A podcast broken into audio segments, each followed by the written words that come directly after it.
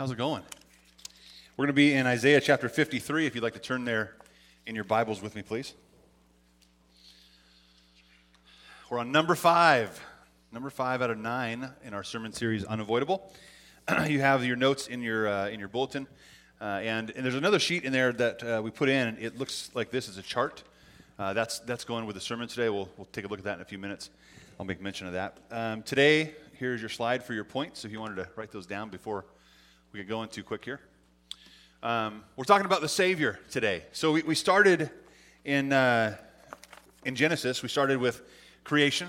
And we learn that there's a God, a holy and perfect God, a triune God, right? A God in three persons, eternally existing equally in God the Father, God the Son, and God the Holy Spirit. That He created us in His image for His glory. Then we learned about the fall, that uh, that we are sinful, that when sin entered the world, what? When sin entered the world, death entered the world, right? Death entered the world, and it's it's been a curse on us ever since. And, and not only did, did uh, Adam and Eve sin, we have all sinned and fallen short of God's glorious standard. That none of us none of us can live up to it, and we're all helpless. And uh, but God didn't want to leave us that way, right? He he he started a promise, but before that and during that promise, he he said, "I'll, I'll send Jesus. I'm going to send a Messiah to save you." But we said, you know, I, let, let me try to figure it out. We we became wanderers. And we started setting up for ourselves idols that we thought would fulfill us more than a Savior or an eternal God.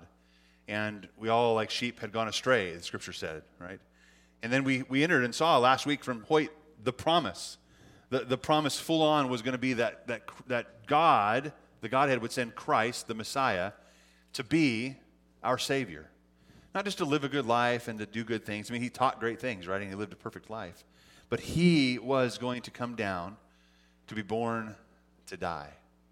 And uh, and we're going to look at that today. We're going to look at the Savior in, in depth, and uh, I hope you're excited about that. I am certainly excited. This is this is kind of like the, the high point of the sermon series, right? Jesus enters the scene.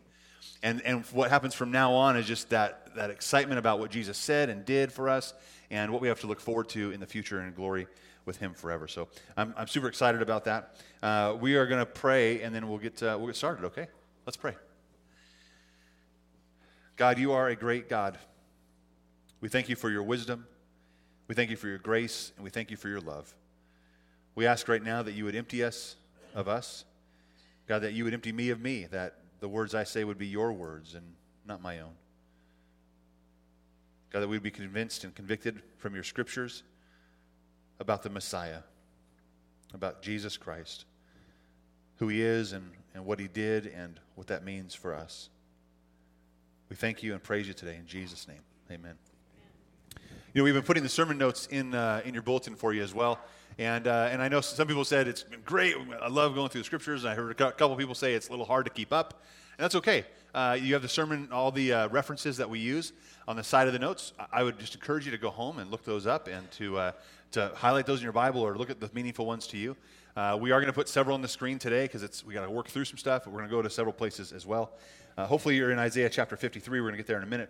Um, but I want to look at the Savior today. We're looking at the, the unavoidable truth being the Savior, the Messiah, that we can't avoid or push Him aside or set him, uh, set him to the curb. It is Jesus that we have to focus on, and that He is ever-present, and that He was originally the promise of God. And we saw that uh, in Genesis chapter three. I showed you that the first week, that uh, God says this to Satan.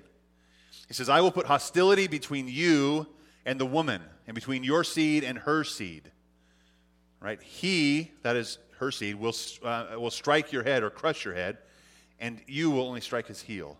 That there's going to be a fatal blow delivered to Satan, to sin, and to death through God's seed provided through the woman. And we'll see that that tracing go all through Scripture to Jesus Christ. And today, that's where we're going to pick up today in Isaiah uh, chapter fifty-three, if you would read with me uh, today. We're going to read the whole chapter. You ready? "Who has believed what we have heard? And who has the arm of the Lord been revealed to? He grew up before Him like a young plant, like a root out of dry ground. He had no form or splendor that we should look at Him, no appearance that we should desire Him. He was despised and rejected by men, a man of suffering who knew what sickness was. He was like one people turned away from. He was despised, and we did not value Him. Yet he himself bore our sickness and carried our pains. But we in, re- in turn regard him stricken, struck down by God and afflicted. But he was pierced because of our transgressions, crushed because of our iniquities. For our peace was on, on him. I'm sorry, the punishment for our peace was on him. And we are healed by his wounds. Verse six, we all went astray like sheep. We all have turned to our own way. And the Lord has punished him for the iniquity of us all. He was oppressed and afflicted, yet he did not open his mouth.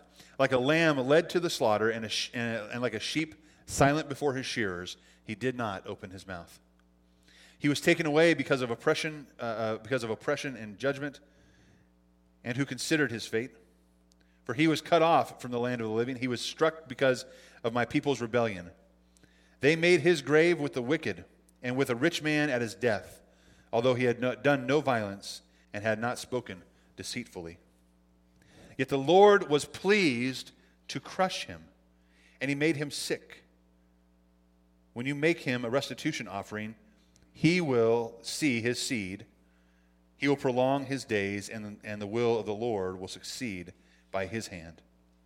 He will see it out of his anguish, and he will be satisfied with his knowledge. My righteous servant will justify many, and he will carry their iniquities.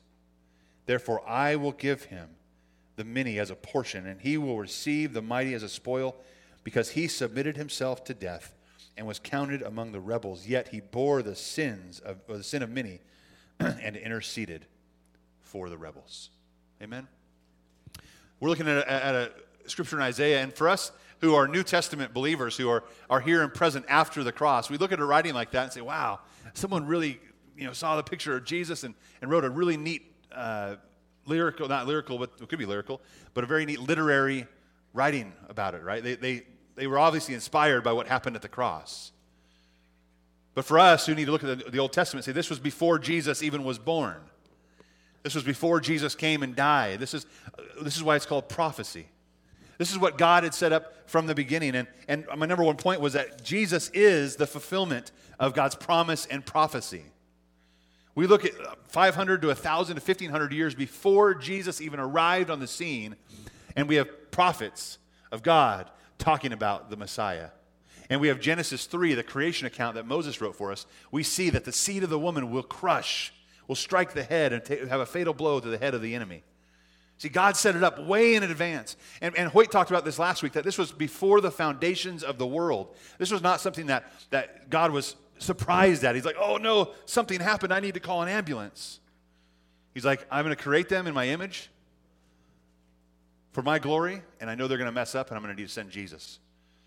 Before the foundations of the world, the triune God was having this conversation saying, yep, this is what's going to happen, this is what we're going to do, Jesus, you're going to go, okay, go team, go.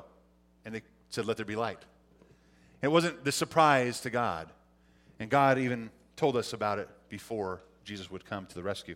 So there was this promise, and, and I told you that people lived by faith in the promise. They, they reached forward in faith to touch the cross, to trust the Savior who would one day redeem them and forgive them of all their iniquity, all their sin. They knew that the law that was presented by Moses couldn't be kept. And God said, here's my Savior. He's going to be the one that it all gets put on. He'll do the finished work. So there was a, there was to come a rescuer, but, but how was he to come? You know, a lot of people uh, during the time of Jesus expected the Messiah to be this conquering king, this king of kings. He'll take over Jerusalem, and he will reign with an iron fist, and, and we'll have good days while we're, here, while, while we're here on earth. Well, how was he to come? Well, I want to show you, uh, you can turn right now to Acts thirteen as I show you this scripture in, in Isaiah chapter nine. We're going to Christmas now, right? We fast forward to Christmas. It's coming faster than you think. For a child will be born for us. A son will be given to us, and the government will be on his shoulders. He will be named Wonderful Counselor, Mighty God, Eternal Father, Prince of Peace. Get a little Christmas spirit just reading that, don't we? This is, this is talking about the Messiah entering in the most humble of ways. A child will be born for us. God incarnate, the God of the universe, would say, I'm going to humble myself and I'll, I'll be born, and I'll be a child, and I'll grow up, and I will sacrifice myself. But my name is to be called Wonderful Counselor, Mighty God, Eternal Father, and Prince of Peace. And if you wanted to break down a study later on on your own, if you broke down these names, what we see is that this is talking about Jesus. And all of these characteristics that we see, Wonderful Counselor, Mighty God, Eternal Father, and Prince of Peace, are seen and illustrated in Jesus, the Father, and the Holy Spirit. We talk about the divinity of Christ, and that's coming up next. Hopefully you're in Acts chapter thirteen. I'm going to turn there as well. Uh, so I want to I want to keep tracking this, uh, this seed. We talked about the seed from the woman. So we're in Acts thirteen, and we're going to look at uh, verses twenty-one through twenty-three. So Israel, you know, knew there was a Messiah to come. They didn't know exactly when, but they really wanted to have a, a Messiah who was uh, present right now, who was with us and ready to, to lead and be king. Um, and, and they couldn't wait, so they asked they asked God for a king. So verse twenty-one of Acts thirteen. Then they asked for a king, so God gave them Saul, the son of Kish, a man of the tribe of Benjamin, for forty years. After removing him, he raised up David as their king, of whom he testified, I have found David, the son of Jesse, a man after my heart, who will carry out my will. Look at verse twenty-three. From this man's descendants, right, the seed, according to the promise of God, God brought the Savior, Jesus, to Israel. So we see that there's going to be a Savior, that he's going to be born, and in Acts we see that seed, that promise is who? It's Jesus Christ. It's Jesus who's present. So Jesus is the fulfillment of God's prophecy. Now I want to talk about prophecy. I want to take out that little sheet, this little chart. Um, it's, it has several different prophecies on here that, that uh, you'll see the prophecy, you'll see the Old Testament scripture where, where it said it was going to happen, and you'll see the New Testament scripture where it was fulfilled in Christ. So these are just some of the prophecies. Now, in Old Testament prophecies, there are over three hundred Old Testament prophecies about the Messiah, each one of them being fulfilled with Jesus Christ. Some of those couldn't be fulfilled. Like some of those, some of those could be fulfilled by prior knowledge. Like, okay, well, the, the Messiah is supposed to wear a long robe, and that's not. I mean, that's not in there. But they could. Someone could put a long robe on and say, "I'm the Messiah." But some of them, just by the mere fact of being born, or the place he was born, or the line he was in, it was just. It was just prophecy that it happened that way. Someone else crucified him, right? There were there were things that happened to him that he couldn't he couldn't necessarily put himself in that position to fulfill without divine inspiration. So what I've done on this, uh, there are eight prophecies on here that I've highlighted or shaded gray. So I want to talk to you about some some odds real quick. Because a lot of people think, well, you know, it's just, he, he happened to kind of fit the mold of what the Bible said. Okay, let's talk about odds. There's actually a scientist named Doctor Peter Stoner. And what he did is he took he took these prophecies and he, he uh, calculated a probability of each one. So let me just give you an example. Let's say uh, one of the prophecies is you're from Bethlehem. So what you do to, to calculate your odds of being born in Bethlehem, I know it's way more complicated than what I'm going to give you, but he calculated the odds of being born in Bethlehem. So he took the entire population, the, the, the rough a rough estimate, right, of people from Jesus' time until present day, or I'm sorry, until the, from the prophecy until pre- present day. He took the number of people, roughly estimated, that were on planet Earth, okay, at some point. And then he said, how many people have been born, roughly estimated, in Jerusalem? And you divide it out, and those are your odds. You have a one in whatever chance of being born in Jerusalem. So that was his calculation for one of them. Then he took another one, and he figured it out. And in order to find the probability of being able to fulfill all of them, what you do is you don't add them, you multiply them. And he he he figured it out, what, what the odds would be of any man from the time the prophecy was written until present day fulfilling only eight, only eight, right, the shaded ones I have, prophecies. And here's what it came out to be. You had a one in, the number is one with seventeen zeros after it. Okay, this is the probability. It's it's one. You have a one in one to seventeen or ten to the seventeenth power chances to, to be that person.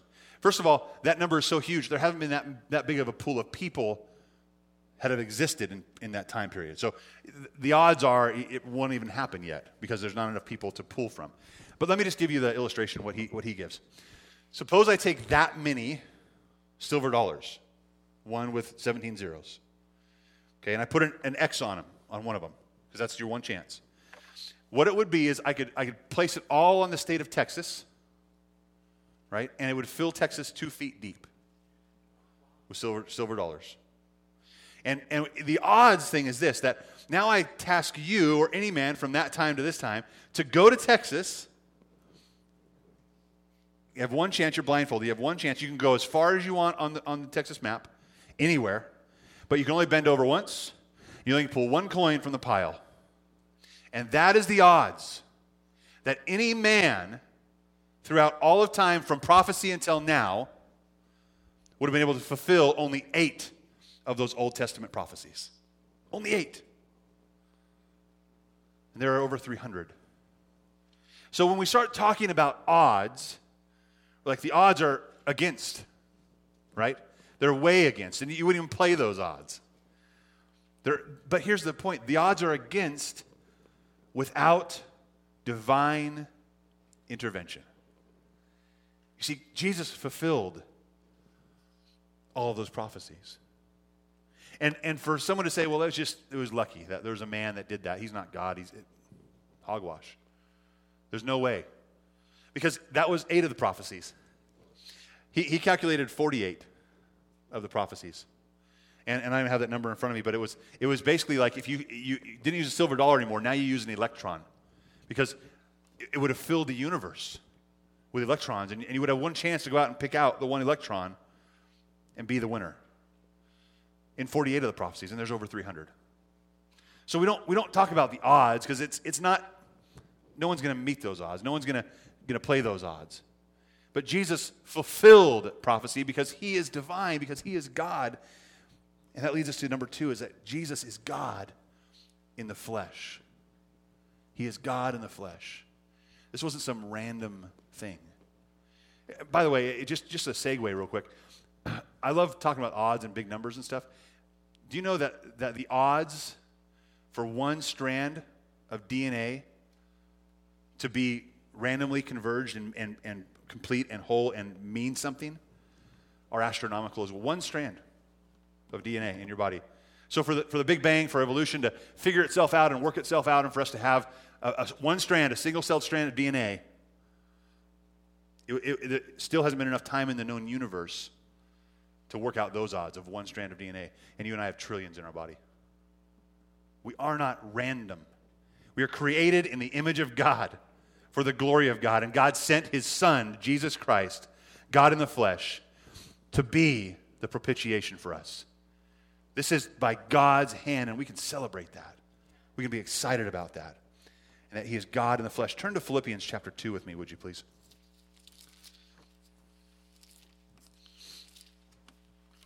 We're going to look at uh, look at this God in the flesh. People think, well, yeah, he, he was God beforehand, but he wasn't God on earth. He was just a man. We're going to be in Philippians two, and we're going to look at uh, starting at verse five. It's always been a neat, neat scripture. I, I memorized this several years ago. Uh, I was in a small group of, of high school boys and helped them to memorize it as well. Um, because the verse five says this, make your own attitude that of Christ Jesus. So when we're dealing with high school boys, we have some attitude, right? Right, but but let's look at the attitude of Christ Jesus. You guys with me? Let's look at verse five. Make your own attitude that of Christ Jesus, who, existing in the form of God, did not consider equality with God as something to be used for his own, his own advantage. Instead, he emptied himself by assuming the form of a slave, taking on the likeness of men. And when he had come as a man in his external form, he humbled himself by becoming obedient to the point of death, even to death on a cross. For this reason, God also highly exalted him and gave him the name that is above every name, so that at the name of Jesus, every knee should bow, of those who are in heaven and on earth and under the earth, and every tongue confess that Jesus Christ is Lord, to the glory of God the Father. Jesus humbled himself, right? God, the Godhead, humbled himself and became obedient to death, but he, he, he said, I'm going to empty myself. I'm going to humble myself. Now, when it says empty, he's not like, I'm going to get rid of all of my divine attributes and, and just be a lowly man. So no, I'm going to I'm going to leave the throne of heaven and enter humanity as a baby and grow up and stub my toe and, and have temptation happen, but I'm going to be fully God and fully man. Fully God and fully man. I want to show you John chapter one, verse fourteen. The Word, remember, became flesh. This is Jesus. And took up residence among us. We observed his glory, right? Not just his manhood, his glory. The glory as the one and only Son from the Father, full of grace and full of truth. He wasn't just a prophet or a good moral teacher. Look at Colossians here on the screen, I think. Boom, there we go. Be careful. Now, see, we, we get this place where we, we have the prophet idea, he's a good man or good teacher. Those are hollow and deceptive philosophies. And here's what Colossians, Paul tells us in Colossians. Be careful that no one takes you captive through philosophy and empty deceit, based on human tradition, based on the elemental forces of the world, and not based on Christ. For in him, here's the kicker, in him, that's Jesus, the entire fullness of God's nature dwells bodily. Was he lacking anything about his divinity? No, it, it dwelled fully. God's nature dwelled fully bodily in, in, in Jesus Christ. He was one hundred percent God, one hundred percent man. I used a Clark Kent Superman thing, uh, an illustration several weeks ago. This is like a really good one because Jesus is like Clark Kent. And I don't want to like demean him because that really does take him to a different level. But think about this in this huge, awesome, infinite, eternal God way. Jesus comes to earth. May, he may look like a man, but underneath there is the S still. He's still God. He can still heal. He can still walk through walls. He can still walk on water. He can still read the thoughts and heart of man. He can still respond to those thoughts and hearts of man. He can still cast out demons. Jesus was fully God. He can make the, the blind to see with some spit and some dirt. He's fully God, and yet they killed him, and he was fully man as well. And, but I want us to look, focus on the divinity of Christ right now because it's really important that we understand Jesus was not just a good man. Jesus was not just a created being. Jesus was not the brother of Lucifer or, or some kind of angel. Jesus Christ is God in the flesh. And I don't want you to take my word for it. Let's listen to Jesus and what he says, okay? I'm going to bust through some scriptures real, real quick, okay? And, and before we do that, I want us to think about the, the name of God, Yahweh. We, say, we sang it today, Yahweh, Yahweh, right? That name is what? I am. It's the self-existent, eternal name of God. It is the it is the highest name. When we say when when Moses asked, "Who should I tell them sends me?" God says, "Tell them I am sent you. I am who I am. Yahweh sent sent you. There there is no other name." So this word, this this phrase, "I am," is big. And I didn't edit these scriptures down. I'm going to just bust through them. They're all in your notes on the side. You can look at them. They're the ones in John. This must be running out of batteries. All right, so Jesus says, so let's listen to what Jesus says about himself. I am the bread of life. Jesus spoke to them again. I am the light of the world. John ten nine, I am the door. John ten eleven, I am the good shepherd. eleven twenty-five, Jesus said to her, I am the resurrection and the life. Go back one and fifteen, it says, I am the true vine, fifteen one, and then John fourteen six says, I am the way, the truth, and the life. No one comes to the Father except through me. And this is the kicker here in John eight fifty-eight. Jesus said to them, I assure you, before Abraham was, I am. We like to con- throw this conjecture out there about Jesus. People like to say, well, I think Jesus was a good teacher, or he was a good man, or he was a prophet, or, you know, he was just a, a wacko. But we never never seem to let Jesus speak for himself. Because when Jesus was asked the question, who are you? Are you the, are you the Messiah? And when he said, before Abraham was, I am, what he is saying is, you're staring in the eyes of Yahweh right now. I am. In fact, that's why they killed him. Because he, a mere man, claimed to be God. Well, guess what? He didn't stay dead. Yahweh has the power to crush Satan once and for all, and he rose from the grave. Jesus is God in the flesh. So we see Jesus is the fulfillment of the prophecy, of Old Testament prophecy, and, and the promise of God. And we see Jesus is divine. He is God in the flesh. What else can we learn about the Savior? Number three, he came to redeem. Jesus had a mission, and that mission was to come and redeem. Let's look at a few verses. You can, you can turn to John one if, uh, while we're waiting here. In Matthew one twenty-one, it says, "She will give birth to a son, and you are to name him Jesus." Now, let's stop there. We know that, right? Like, a son will be born to us. A child will be born to us. And you're to give him the name Jesus because what? He will save his people from their sins. He came to redeem. He, he, had, a, he had a mission when he was here. He wasn't just going to come down and kind of figure it out and report back to the Father. He came down with a mission, and that mission was to die for the sins of, of all people, that you and I could believe and trust in him, and we could be forgiven. He's to save his people from their sins. Uh, Mark chapter ten, verse forty-five, "For even the Son of Man did not come to be served, but to serve, and to give his life a ransom for many." And Jesus was God. He, he could have come to be served. Every person would have served Jesus. And one day every person will serve Jesus. Every knee will bow. But he didn't come to be served. He came to serve. He came to redeem. He came to give his life as a ransom for many. You see, you and I owed something. You and I owe something because of our sin. The wages of sin is death, but the gift of God is eternal life through Christ Jesus our Lord, because he pays the ransom. He's offered to say, I'll, I'll pay for you on there. So go to John. We're in John chapter one, in verse twenty-nine. I, I want us to understand, remember, this, we shared this verse, I think Hoyt did last week. John the Baptist was, was preparing the way for Jesus, and that's also a prophecy, by the way. And, and as he prepared the way, he was he was ready for Jesus to come on scene, and, and ready for him to have, have his victory. And when he saw Jesus, right, the, he didn't he didn't see Jesus say, "Hey, there's the guy we're going to learn a lot of stuff from." Right? John understood the mission of Jesus Christ. Look at verse twenty-nine. Look what it says in one twenty-nine. "The next day, John saw Jesus coming toward him and said," well, what did he say? He said, "Here is the Lamb of God who takes away the sin of the world." See, John understood what Jesus' mission was and was to be. He is the perfect lamb sacrifice that would be pierced for our transgressions. He would be crushed for our sins. The punishment for our peace would be put upon him. See, Jesus Christ, his mission was to be the Savior, was to be the Messiah.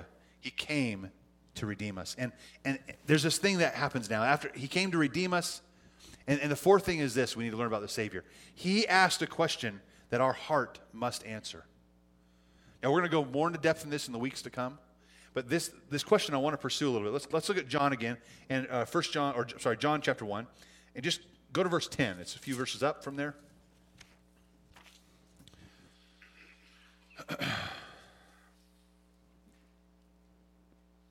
Let's look and see what it says here, ten, ten through thirteen.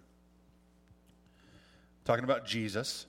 "He was in the world, and the world was created through him, yet the world did not recognize him." Now, now listen, we're setting ourselves up here. We have, we have this divine God who is with us, that he is present. The Word became flesh. That's in a few verses later too. He's present with us, and, and we understand his mission is to come and redeem and to pay the ransom for our sins. He's going to pay what we couldn't pay without being separated from him forever. So he came into the world, the world that was created through him, yet the world did not recognize him. Number, verse eleven, "He came to his own, and his own people did not receive him. But," verse twelve, "but to all who did receive him, he gave them the right to be children of God, to those who believe in his name, who were born not of blood, or of the will of the flesh, or of the will of man, but born of God." See, Jesus came on the scene to seek and save the lost.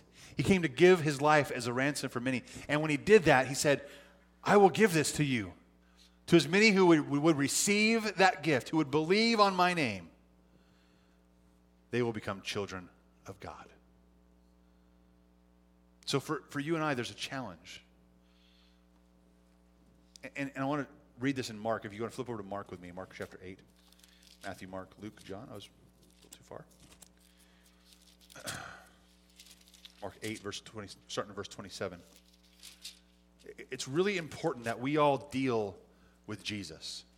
Individually, he goes to us and he says, you can receive, you can believe, and you can become a child of God.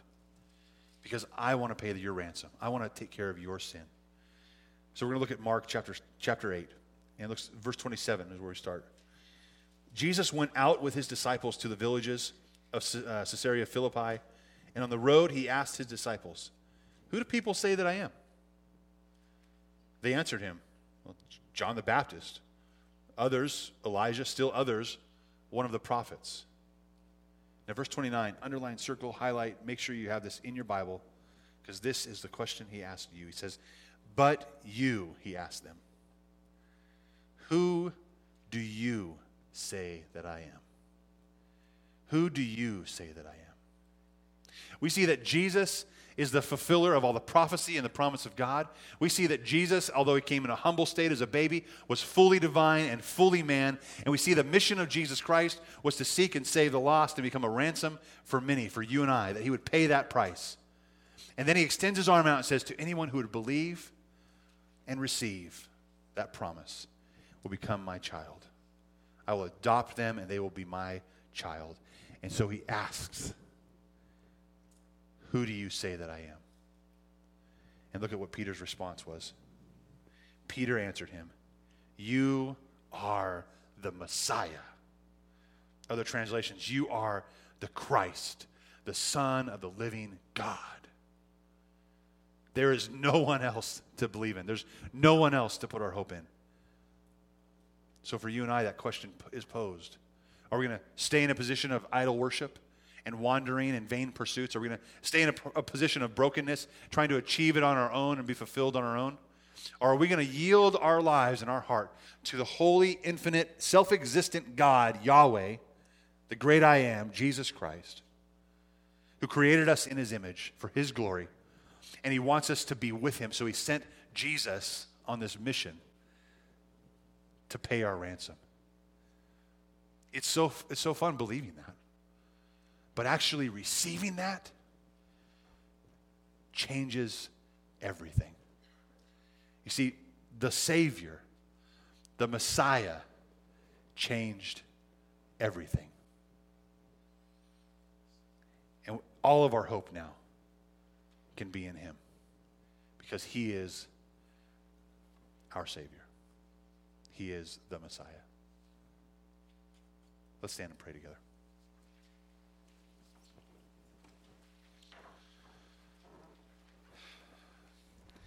Father, today as we've looked at the Messiah, I, I pray that you would impress upon our hearts how important it is to answer that question that you've posed to us. Who do you say that I am? May we individually, from the, from the depths of our heart, cry out to you, believing in you, receiving you, saying that you are the Messiah, you are the Christ, the Son of the living God. You are our Redeemer, our Provider, you are our Savior. We are so thankful for that. And God, that truth, although starting with, with us individually, is so important. I, I pray, God, that you would help us to share that truth with a world that's still betting on the odds, and they are going to lose. Thank you for the hope that we have in Christ, the community we share and the unity we share because of him and his name. We want to praise him and lift him up for all of our days. We pray in Jesus' name. Amen.